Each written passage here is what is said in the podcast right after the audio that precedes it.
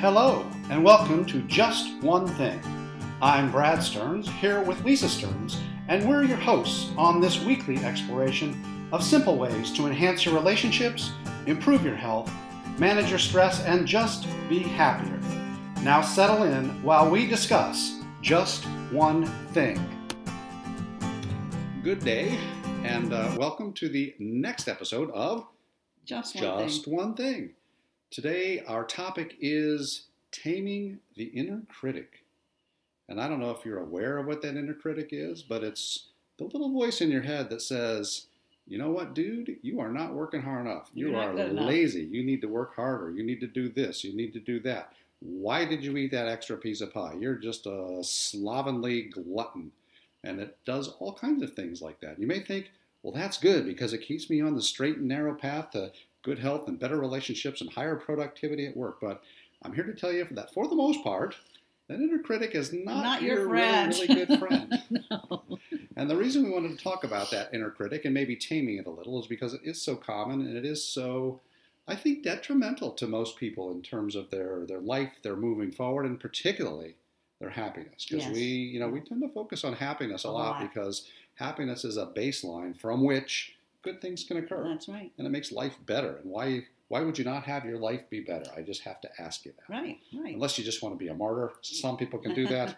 but even I think a martyr at some level is happy being a martyr. And yeah, So, so like you're, I'm not suffering enough. I'm not martyring enough. So there, even martyrs have inner critics. So we were talking about this because I had a, a couple of engagements with my clients last week where their inner critics were particularly loud. Um, and I had reminded them the week before that, you know, pay attention to that voice in your head. And they were, and they knew they had to report back to me, right. you know, the next right, week, like, you know, when you heard that inner critic, how did you react to it? Right. And What they did you said, feel? Well, it started yammering, and I remembered I had to report to you. And you were going to ask me what I did when I heard that inner critic. And the fact that I was aware of it allowed me to deal with it a little bit better and say, Right. Okay, please, you know, quiet down a little bit Right. before, you know, you make my life miserable. Right, And they were just the awareness was allowed them to tame that inner critic a little bit. right, They still did what they needed to do, set out to do, achieve their goals, right, but they didn't have that inner, inner critic yammering at them and making them miserable. right.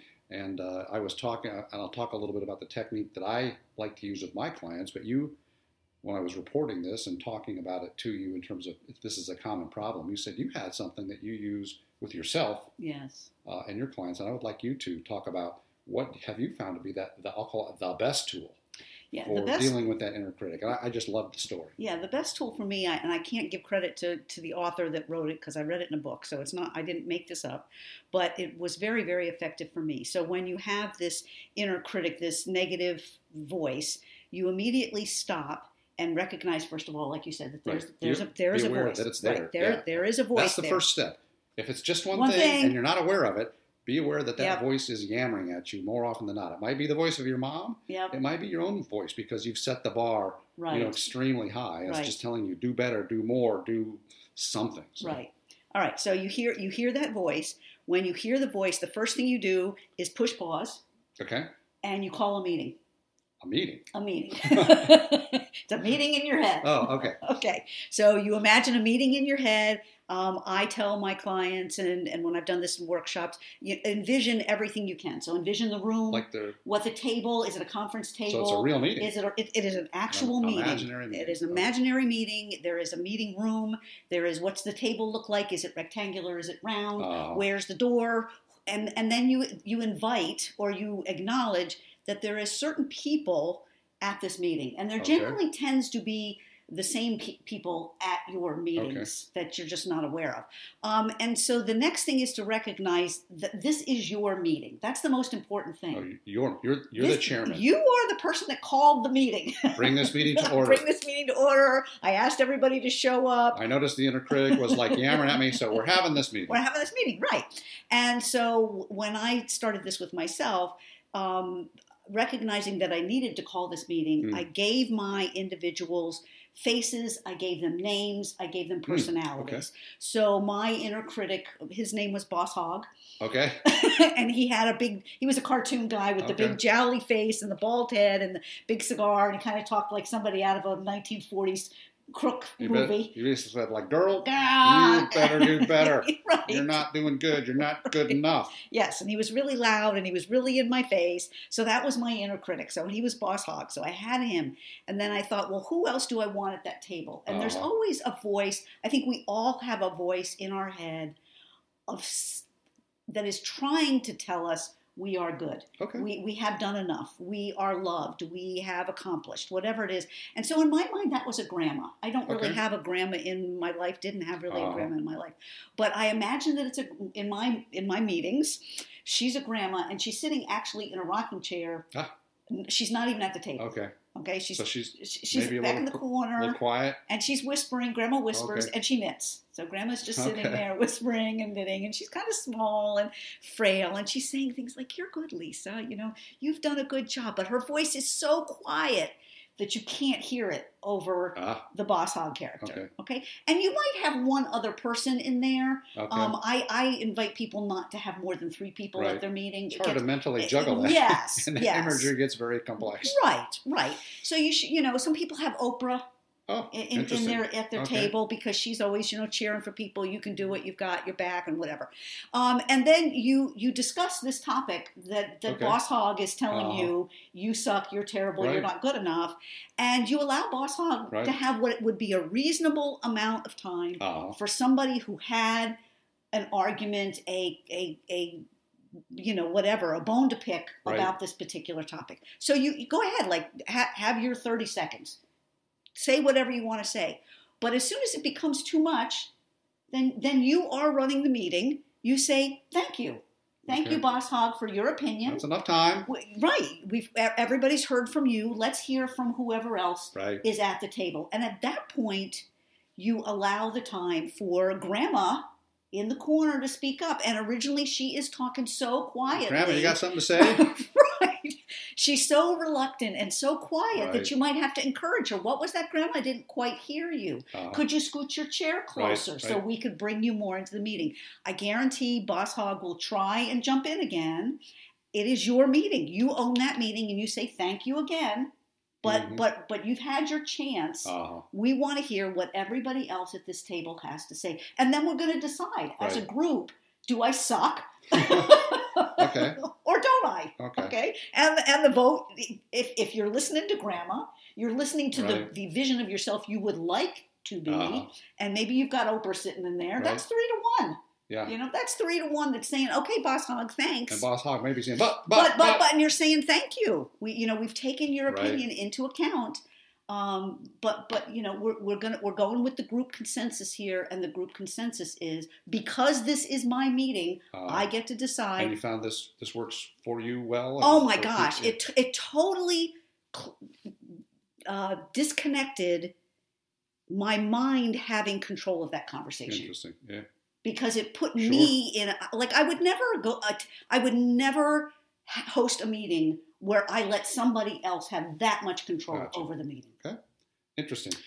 I, and I, I just like when I heard that, I said, that, that's really good. I think that would really help, you know, a lot Yes. of people making it as visually compelling as you possibly can, really imagining that, the room, Right. the voices and all that kind of stuff. And like that boss hog, whatever you choose to have your inner Right. critic be, Right. you know, like, okay, I heard you. Thanks. Other people have their say too. And Right. let's really come up with what's really going on here. Right. And um, so that, that I thought that was really good, and I'm going to share that with uh, folks that that I deal with that have that kind of issue. I may try it on myself because Uh-huh. my inner critic can be quite challenging. Right. Right. Um, one of the things that I offer to my clients, which I have found very powerful to myself, Right. is I often set the bar ridiculously Way high high. for myself, and so I'm like unhappy a lot because Right. I'm not living up to what I think my capabilities are. right. Right. Um, but what I often tell people that have similar issues is that you know that that really is making you miserable. right. You know, the bar is unrealistically high. Right. You're never going to make it. Right. And so you're basically constantly unhappy because Setting you're yourself not, up for failure. You're setting yourself up for failure. What I tell people is, you know, imagine you're, you're going for a very long walk or having a very good conversation with, you know, a very good friend, somebody that you right. really like. And you want trust. them. You want them to have a good life. You want them to succeed. yes. And imagining they're telling you right. all of the all of the the issues that you're experiencing. Right. And, right. and what advice would you give to them? Would you Right. tell them, dude, you suck. You need to work harder. What the hell is wrong with you?